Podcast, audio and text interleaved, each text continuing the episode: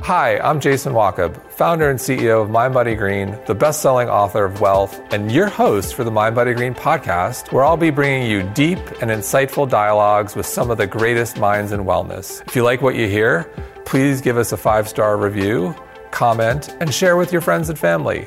And don't forget to visit us at mindbodygreen.com for your daily dose of wellness. Thanks, and enjoy the podcast.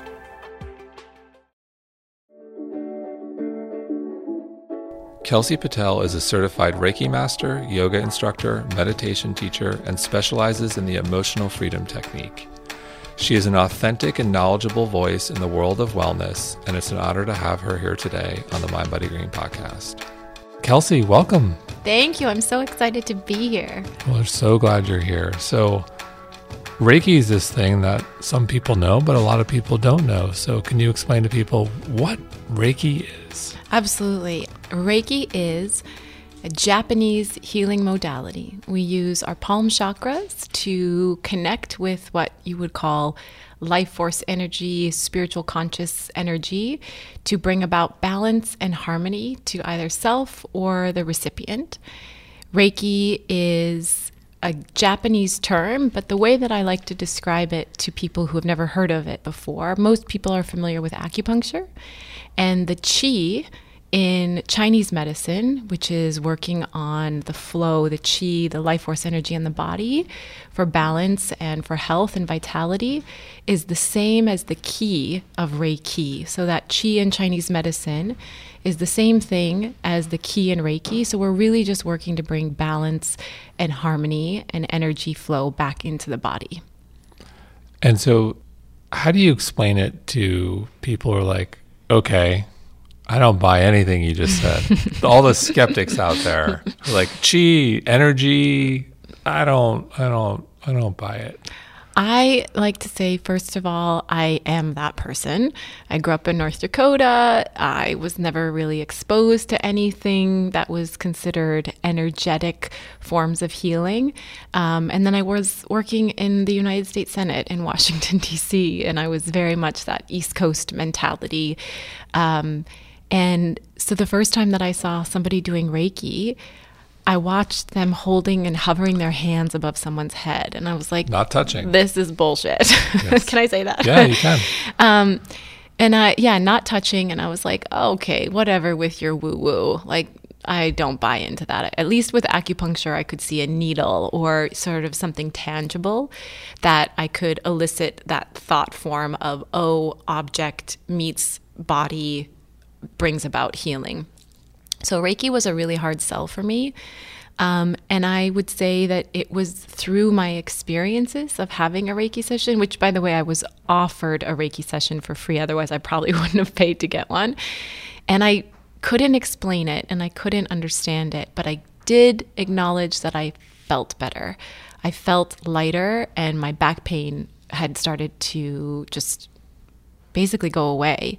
And then it would come back and I'd go get another Reiki session. So for me, I so understand the skeptics, and I would say it's not for everyone. And that if you do, however, suffer from pain or anxiety or anything that is sort of a physical ailment or stress that manufactures pain or anxiety in the mind, that Reiki might be something to try. So after that first treatment, you're like, okay, I feel pretty good. Now this is what I want to do with the rest of my life? What was that evolution? Far, far from it. The evolution was, this was interesting, this session. I still didn't quite believe that the Reiki had made me feel better. It was like, oh, well, I kind of fell asleep, so maybe it's because I rested and am relaxed that's why I feel so much better. And it became this sort of experience where I was like, you know what, I'm going to go once a week and get this session. And during those sessions, I was also getting EFT, which is Emotional Freedom Technique. And I just started to realize that I felt better. I wasn't quite sure how it was all working, but I just started to feel better more and more and more. And then that was where I decided to learn my Reiki 1 certification was for self-Reiki. And I never had the intention of doing Reiki on others, never had the intention of like teaching this and going out into the world and spreading Reiki all around. It just sort of happened. And it was almost like the minute I realized how much Reiki was helping me with this pain that I thought, Jason, was permanent. I had such bad back pain that I really thought, I questioned at some points in my life how much longer I could live life having that sort of pain, because things just weren't enjoyable. And because I started to feel the relief from these sessions, I realized it was almost like, shit, this works. Now I have to share what this is, because it helped me so much in my life. What specifically in your back from someone who had classic L4, L5, S1? Ah, okay. Yeah. So I woke up one morning when I was living and working in Washington, D.C., and I had this really sort of toxic relationship, and I had just gotten back from being away, and I came home and slept with my ex-boyfriend, which was, I was just so ashamed and so mad at myself for doing that. And I woke up, and I was brushing my teeth at his place, getting ready to go to work, and my neck just clicked, and I couldn't move it. And it was this horrifying, terrifying moment of like, holy shit, what's going on? Is this going to go away? Is this going to pass in a couple seconds? I'd never felt a pain like that before. And it sort of radiated down my back.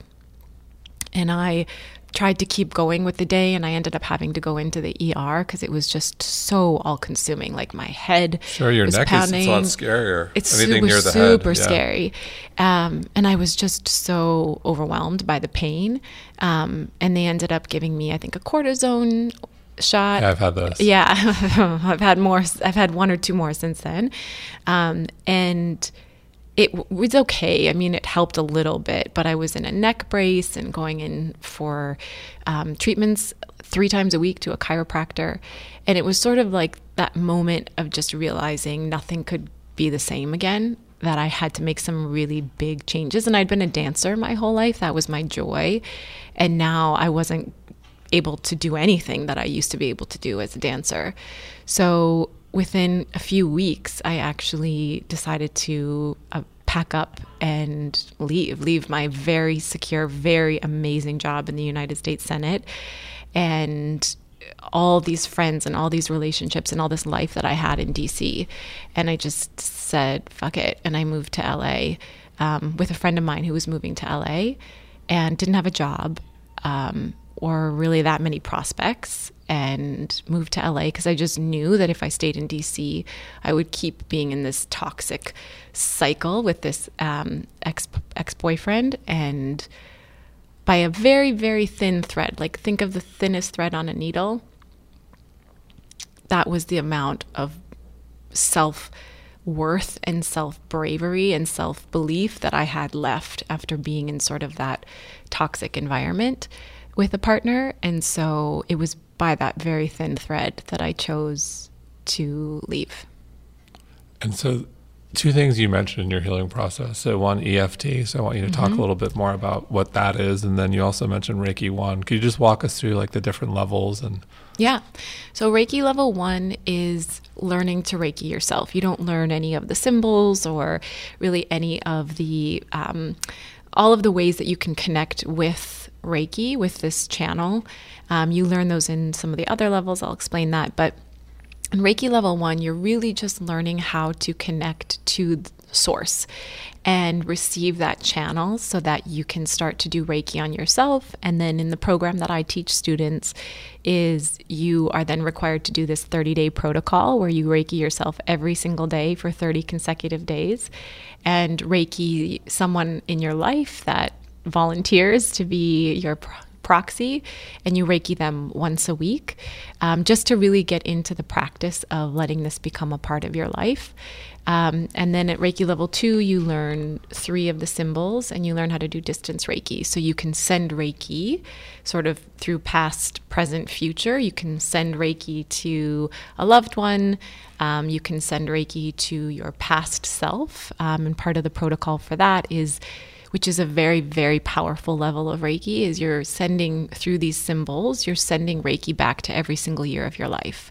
So really taking someone on the full spectrum of a healing journey so that as you show up to be a practitioner of Reiki, you're allowing yourself to know that you've sort of cleaned out your places and your life, and allowing yourself to then show up as a clear vessel for the people that you're going to do Reiki on. Got it.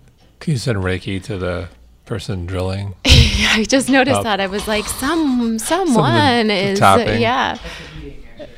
Or the heating. It's the heating. Oh, I remember that from filming, actually.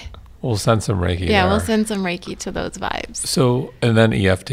And then EFT. So EFT is Emotional Freedom Technique. It's tapping, and I find that very, very helpful as a almost daily self practice, because you're tapping on these different acupressure points on the body where we hold and store a lot of different memories, a lot of energy.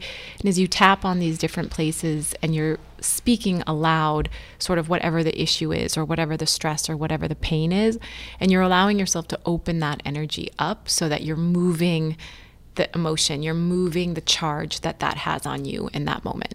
Does that make sense? Yeah, totally. So what does the science say about all this stuff? Yeah, of course.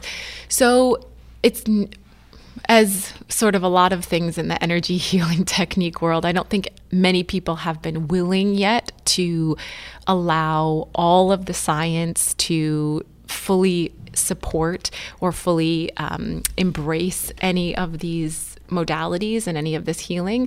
I don't know if that's because it's an insurance thing or if it's a just overall science, loving the science of it. The thing that I say is, you know, if we go back to Einstein of E=mc², we know that energy is matter and that we are made up of this energy. So to believe somehow that your energetic body is not also needing to adapt and align and use the healing that can come from just touch, right? There's a technique out there called healing touch. Sure.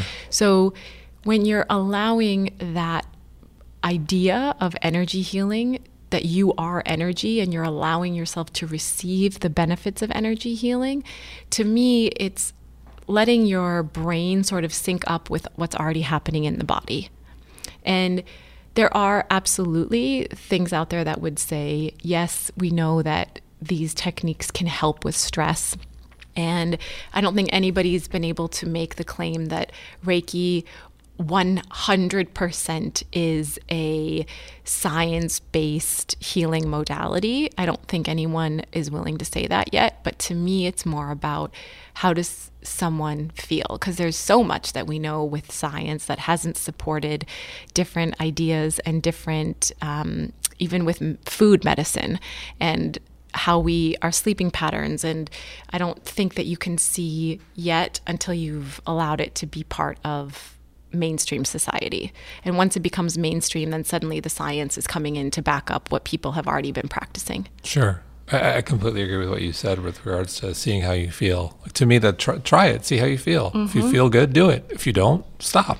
And if you're willing to trust, like I tried it, you know, for me again, like I was very much the person that said, okay, show me where Mayo Clinic or any place says that this is real. And it wasn't about that. It was letting go of my ego's need to have a fact before I had a feeling. And so for me, it was learning how to let go of my ego's control of needing to know. And a lot of people who do receive Reiki have a lot of control issues and have this desire to sort of live their life based in control. And I get that because I've been that person and I still am that person from time to time. So for me, using a combination of tapping and Reiki, the tapping sort of helps to clear out my ego's want and need to control. And then I'm opening up to receiving the Reiki and allowing the healing to take place. So when you mention control, I think of stress and anxiety, which a lot of people suffer from. What is that one thing that like anyone can do in the moment when they're stressed, they're anxious, they're having one of those moments in a very hectic day? So I would say for sort of those acute moments, I think EFT is a fabulous way to just move the energy in an immediate moment. It works for me. It's worked for the people that I work with. Even if it's a celebrity who's about to go on stage and sing in front of thousands of people, like we'll do a tapping technique over the phone before they go, so that it's just moving out all those stories, all those programs, all those anxieties and fears, and just sort of buildup is what I like to call it. It's just clearing the buildup. So that would be something I'd say as an immediate, like 3 minutes of tapping in those very acute overwhelm experiences day to day can help. For chronic stress and chronic fatigue and sort of that just essence of what a lot of people in Western societies are experiencing, the burnout, is, I would say, a regular daily practice of just hands on your heart and allowing yourself to feel life force energy, your breath. Hands on your heart, that's simple. Just hands on your heart and just feeling your own breath, and then allowing the energy to come in through the crown of the head, down into the heart, and then into the body. So hands on the heart, really simple. Anyone and it's in the Reiki 101 module. Is one of that is teaching people how to do self-Reiki without needing to go and get a certification and without needing to be attuned. Fabulous class at Mind Body Green. Well, no, but it's true. I've gotten so many messages from people who have taken the course that say, I was really called to Reiki, but I just didn't know how, or maybe they didn't have the money to go do a one-on-one or whatever it may be, or even just access. And they've done the self-Reiki and they can feel themselves just allowing that energy to flow. And it's new. So it feels a little weird. It might feel a little awkward or scary or uncomfortable, whatever your word is. But the idea is to just keep coming back, and just allowing yourself to believe that it's possible for you to heal. So you bring up learning online, and talk a little bit about that, like learning online versus one-on-one versus group. Like, talk about how they're a little different and how they all work in their own way. Yeah, I think there's a place for all of it. I think that having group Reiki, or having even just anything, if you go to a group meditation class, whatever it may be, that it's like going to a group fitness class. It's easy to sometimes feel a little more inspired, or a little more lit up, or a little more sort of focused in those settings, because you're with a collective energy. And so there is a benefit to having this sort of symbiotic creativity of healing in a room together. I think one-on-ones are incredibly powerful, because you can really hone in with a practitioner on what's going on with your body, the root maybe of some of your stuff, and allowing that work to really derail you from what the ego is telling you is wrong, and seeing things in a new perspective. And then online, I think, is incredible for people who, again, don't have access. It could be expensive to do one-on-ones. You might not have access to the group experiences. And with the one-on-ones, versus online, I think online, you also have to really go on an exploration with yourself. So being willing to see things that you might not normally want to look at. And that's where I would say the biggest difference is between a one-on-one or even a group setting and online, is being willing in an online setting to know your patterns and to see yourself and to look at some of the stuff you've been ignoring and dismissing, because it's just going to keep coming up. It's going to be a different scenario with a different person, but that shit's just going to keep coming in until you're really willing to clean it out. Sure. So much of what you do is feeling energy, reading energy, feeling a person, reading a room, all those things where everyone's listening. They're like, I want to do a better job there. Like, how can we all do a better job of feeling the energy around us? It's a great question. I think first and foremost, it's about feeling your own energy before you leave the house. Because if you're not aware of what you're capable of in any given day, it's going to be impossible for the world to meet you at that place. And then everything that you're already feeling is going to be exacerbated, because you're going to be seeking an outside validation or an outside person or perspective or job or whatever it may be to fill this void or fill this need that you're having.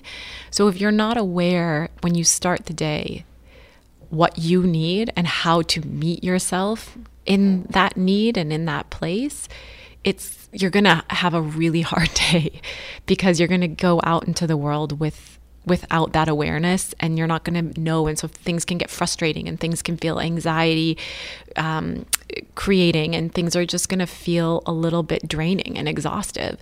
So my first and foremost suggestion is take 5 minutes in the morning to just feel and digest where you are. And then knowing, what is one self-loving thing I can do for myself today, or one act that I will give myself today so that I can show up for me, that I'm responsible for my needs. Not everyone else in the world needs to show up for me and be a mind reader, because then you're just going to create disappointment, frustration, resentment, all of that. So get in touch with yourself first. Yeah. And we all have these people in our lives somewhere. Some more than others, or maybe not. Energy vampire is a popular subject of Mind Body Green. How do you deal with energy vampires? Boundaries. Boundaries are medicine for the soul. And, you know, a boundary can be as simple as wanting to say no and being like, fuck, I want to say no, and feeling like you don't have a choice to say no. And then reassessing, re-examining that choice, because energy vampires are only going to be there so much as you allow the energy in. It's as simple as that. It's a boundary. You can't expect that person to know your boundary if you don't set it. So if there's an example. Yeah, how do you do that in like a public setting? Where like you don't really know this person, and maybe you're at like a public event and like these people are coming at you. Yeah. And you're just like, I've heard numerous, one thing I heard from someone is just like how you hold your breath in your chest and where you're breathing from. Like, are you breathing from your belly or the top of your chest? Absolutely. So it's funny, before, this kind of goes back to the morning thing, and I did it even on my way here today. Before I go anywhere and know that I'm going to be in a scenario where there's energy exchange, or where there's output versus input, right? Like if I'm going to a massage, right. It's a very different vibe. Like than, you're getting on an airplane. Yeah, exactly. Getting on an airplane. So for me, it's also about really connecting with myself first and being aware of my breath, as you said, but also just being aware of me and my boundaries. So if I'm going out to do a public event, let's say, and a lot of people want to talk or connect with me afterwards, it's really about checking in with myself before, and I will see myself sort of like with this white light, with Reiki and with this white light coming in through my whole body and surrounding me like this protective energy force field, so that I know that I have already created that boundary, so that even if people are coming at me and I don't feel like I can sort of ward them off or whatever, it's like I can actually let go of needing to control it and just come back to that sensation and that vibration of the energy. So will you ever say like, I can't work with you, or I'm just not going to deal with this person over here? It's toxic? Very much so. I've done events before. I've had people come up to me, or I have people message me all the time on Instagram asking, they will send me this long thing of all the things going on in their life, and they want me to basically somehow be like a savior for them. And in those moments, I choose either A, if I even feel like I have it within me to respond to that, or sometimes I have to delete something so that I might be too open in that moment, and suddenly I want to like jump in and dive in with that person, and I know that it's not a healthy space for me. Sometimes I have to just delete it so that I can let go of feeling like I have anything to do with managing or being responsible for someone else's life. And then also at an event, it's really me being able to notice, oh, excuse me, I have to go get water, or I have to go use the restroom, or whatever it may be. And those are real things, but it's constantly, I've learned this the hard way, meaning I've done events and I've gotten so sucked out of that I've gone home and laid in the bath and cried for 2 hours. Hopefully we don't do that to you at Revitalize. No, not at all. You guys are amazing with boundaries. But meaning like, I really have. I've learned the hard way, or I've gone and done events, or too many events, or had too many people sort of in my space, and I've gotten sick for a full week after. So I can say that boundaries are medicine because I've not had enough boundaries when I needed them, but I really believe that I needed those lessons. Yeah, I've always been very curious with that question specifically with healers, because healers, especially in your work, you give so much of you and it's exhausting. So I'm curious how you deal with that, but also in your work, you're giving energy, you're feeling energy. I think part of what you need in your position to be successful is the ability to say, like, that's almost too much work, I can't do it, versus I can help these people over here, because you only have 24 hours in a day, and at the same time you need to take care of yourself. Yeah, I started realizing that with my husband especially. I would be going home after these events and I would just like lay my whole body next to him like a snake, just as close as I could be to recharge my battery. And then I started realizing that is he your Reiki battery? He is. He's been to my classes, but it's so funny, even yesterday, as we were talking about, I was so tired after the plane ride, and I had taught Reiki 2 this week and done some events. And he just put his hand on my head. And afterwards, I always ask him, and I said, were you sending me energy? Because I feel so much better afterwards. And he does it in his own way, meaning he's never learned Reiki, but he sends me that energy in his own way. I love that. But I had to start to realize that my friends and my family were actually getting like the waste of me. Like I was this beautiful, amazing red velvet cupcake with sprinkles on top for everybody else. And then I came home and I was giving the wrapper of the cupcake to my husband. And so I really, over this past year, had to change my sort of perception and my intentions, because it was not feeling good to me. And it was not fair to anybody around me that we would have people over for something fun, for a dinner party, and I'd need to go take a nap for 2 hours because I had done an event all day. And I just started to realize, because my job is not a normal 9 to 5, I'm often doing events on weekends and doing events sort of all over. And so that doesn't give me sort of a normal schedule, but building time for me to have like 2 days a week where it's nothing, even if it's on a Tuesday, Wednesday, or Tuesday, Friday. And I wasn't very good at that. So I've started to learn that those days, like they are for everybody, are very critical for me to just enjoy life, because I was taking it too seriously. I was doing too much healing and having too much desire to help people. And it really wasn't healthy for me and my humanness. Right. What are your favorite go-tos? Like when you're traveling or just in general, where you're like, oh, it's one of those days. Like, what's your go-to stress reliever? Oh, I love... Is it EFT? Is it breath work? Yeah, it's definitely EFT and breath work, but those are kind of, those are active experiences. So for me, it's doing something really passive.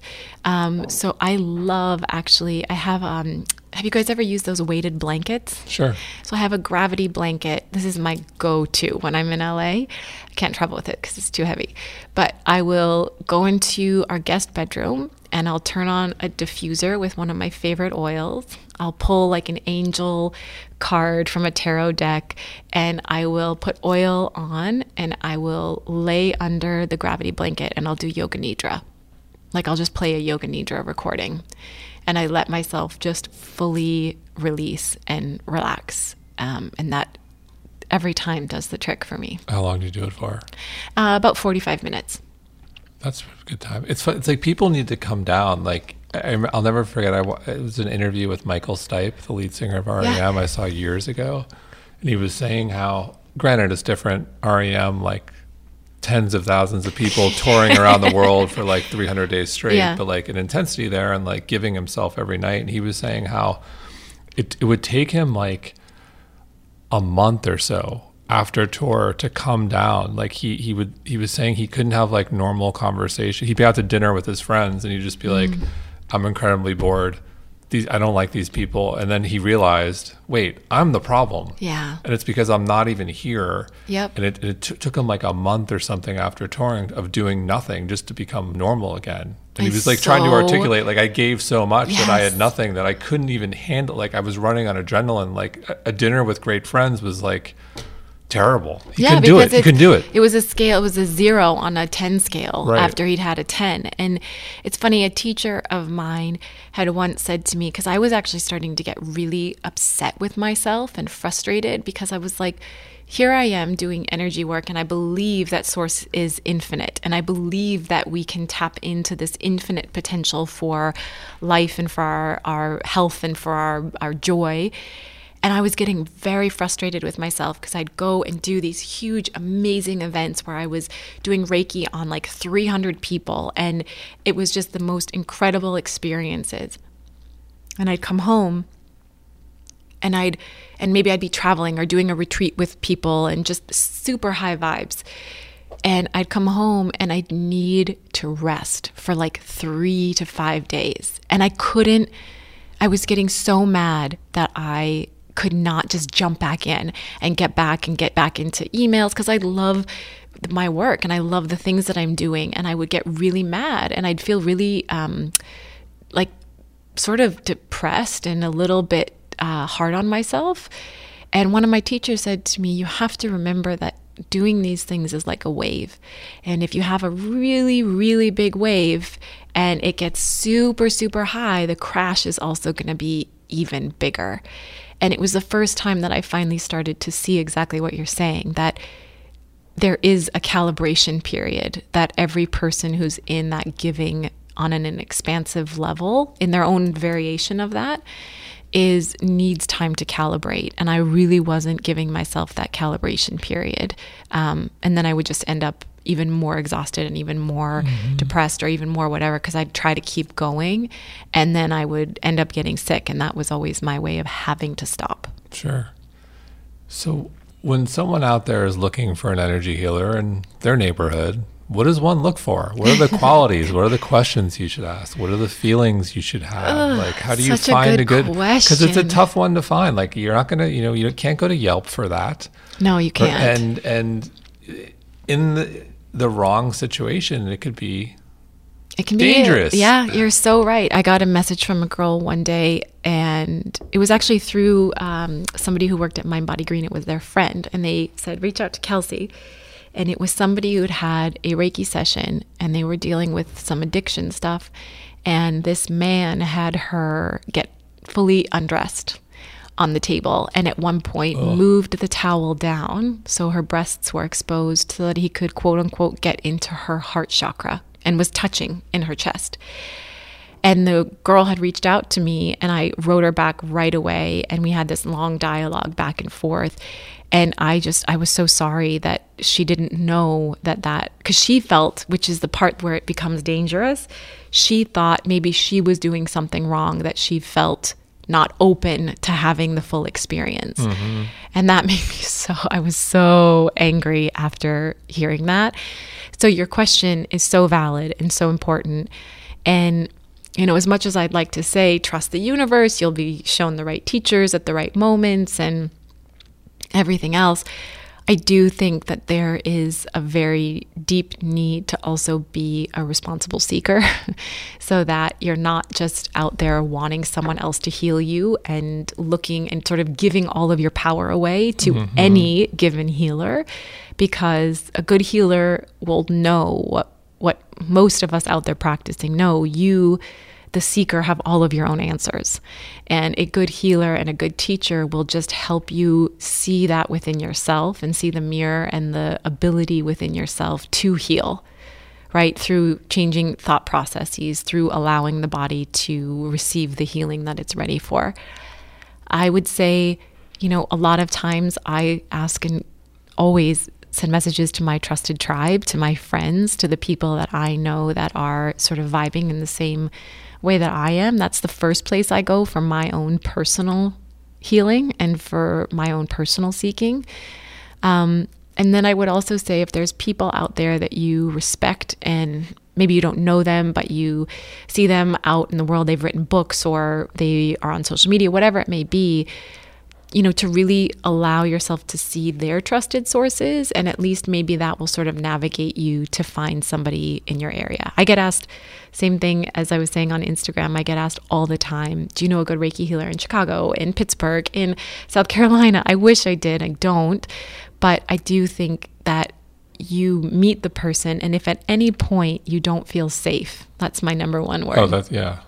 If you don't feel safe with that person, you can just very politely leave. I don't think anyone, you don't have to pretend, and especially in something like this, I don't think anyone needs to stay through a healing. Like, you have to be safe with a practitioner in order to do the healing in the first place. So if you don't feel safe, I would say leave. Yeah. And I think it's important because so many people who are seeking alternative methods, alternative healing modalities, are not getting answers, and they're looking for answers, myself included in years past. Like, I've tried everything, and you're going to these people and you're looking for answers. Same. And you're in some ways you're giving your power to someone else, and it's just a very important dynamic to make sure it doesn't get out of whack when that person sort of flips the switch of, yeah, I have all the answers, I'm the guru. Like, I always say, like, gurus are the good, you know, watch Wild Wild Country. Like, I say,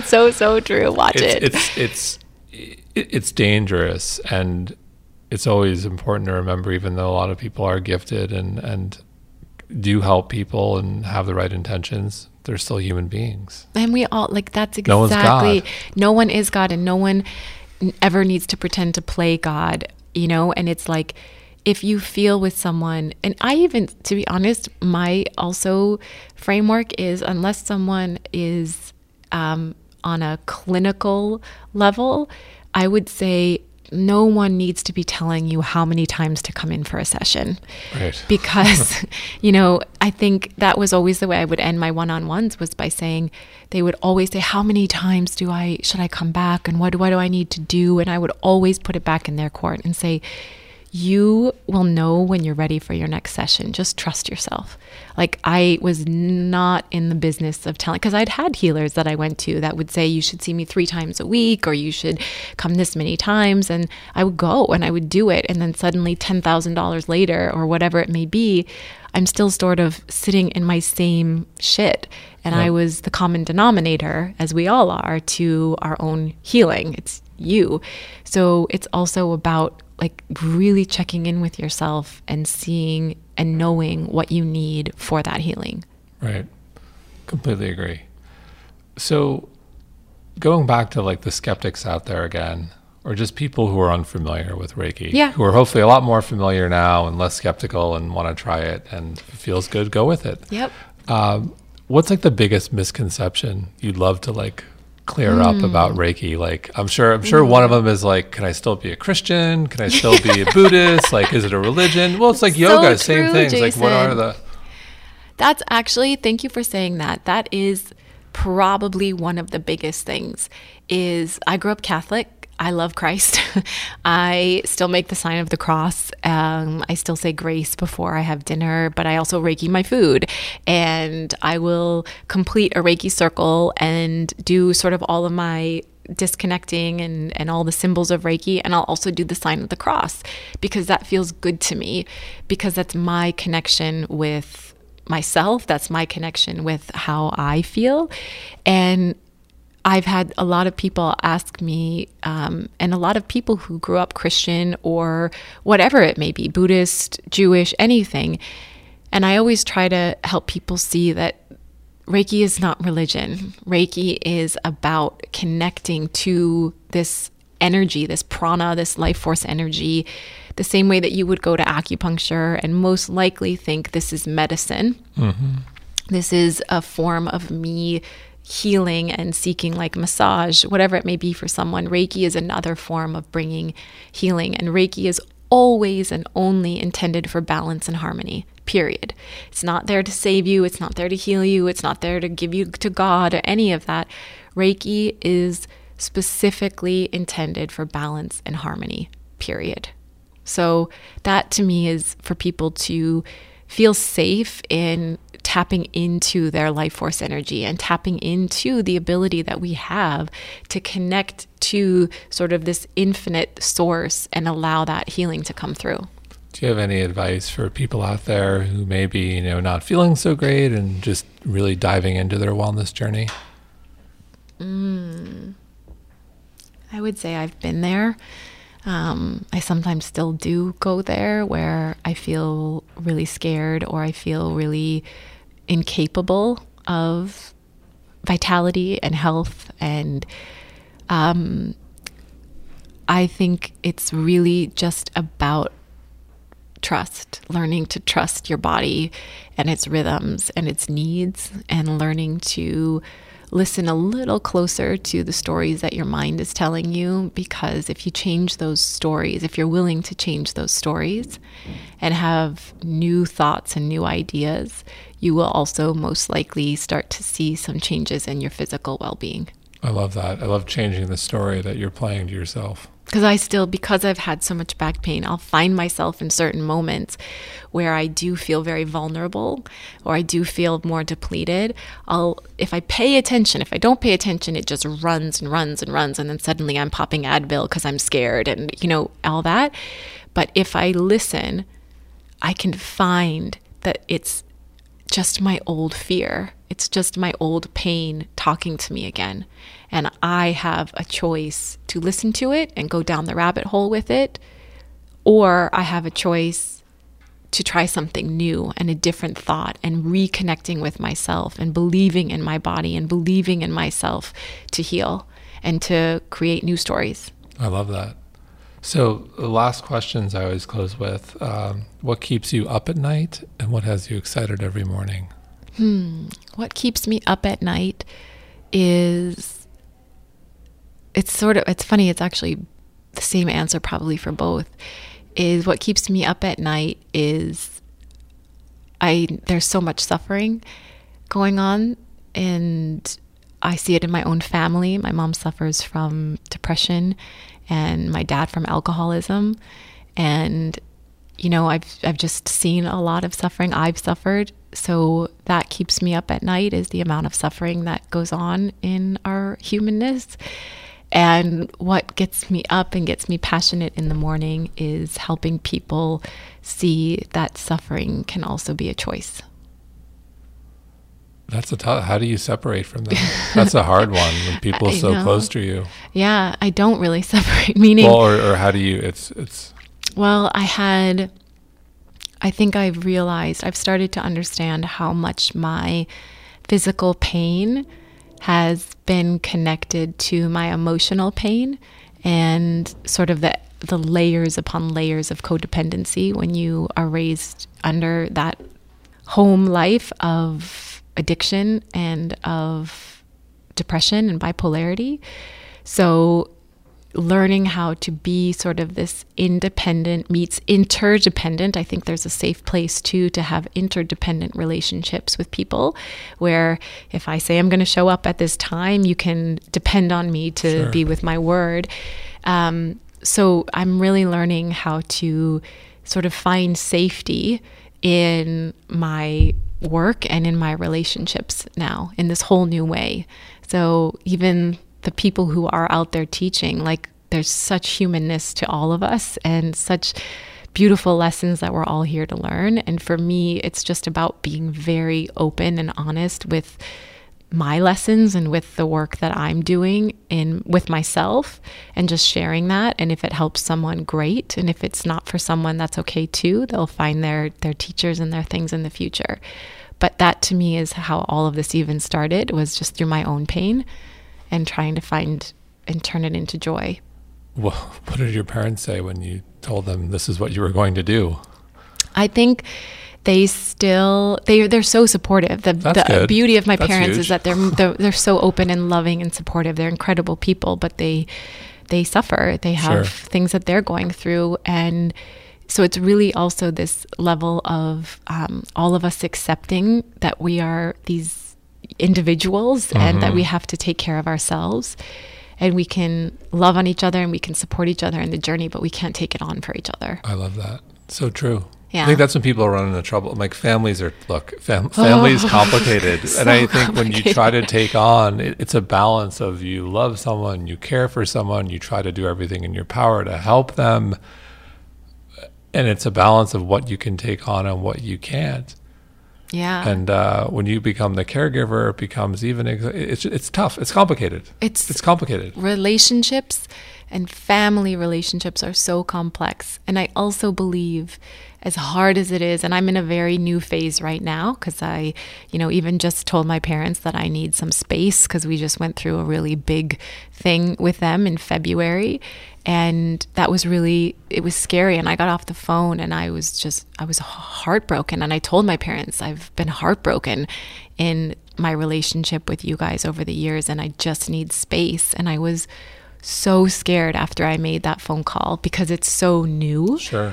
And I think that's also part of healing too, is letting new and letting what might even feel scary and what might even feel like sort of ungrounded is letting all of that in. Because now I'm in this, I feel very wobbly of navigating that relationship, and that's okay.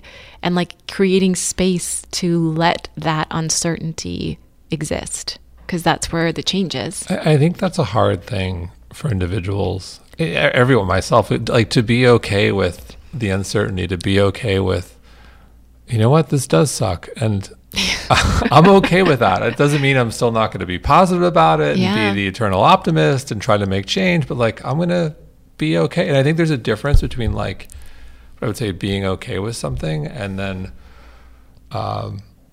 being complacent or a feeling of defeatism. I think they're different things. It's or like, even guilt. Like I felt guilty after I had that conversation, which was rooted in truth and rooted in love. I felt so guilty. And then I was able, because of all this like work, I was able to realize that that was just my old stories coming up. That's all I've ever known in my relationship, is just like accepting and still needing to have a relationship, even if I'm not okay. And that was what caused so much of my pain in the past. So I don't want to go back to that pain. I'm not willing to repeat the past. So I have no choice but this new choice, which is really unknown and really uncertain, of just sort of being in this new territory. It's like floating, you don't really know where the bubble's going. But I also think that's where the medicine is like finding those new boundaries. I love that. So last question, if you could go back in time and give yourself advice back when you were in Washington, D.C. on Capitol Hill, what would that be? What would that be? There's so much great stuff coming, and it's okay to be scared, and it's okay to just love yourself more than you love others. Love it. Kelsey Patel, thanks so much. Check out her amazing class on Mind Body Green, Reiki 101, and everything she does. We'll include it in the show notes. But thank you so much. Thank you, Jason. Always good to see you. Likewise.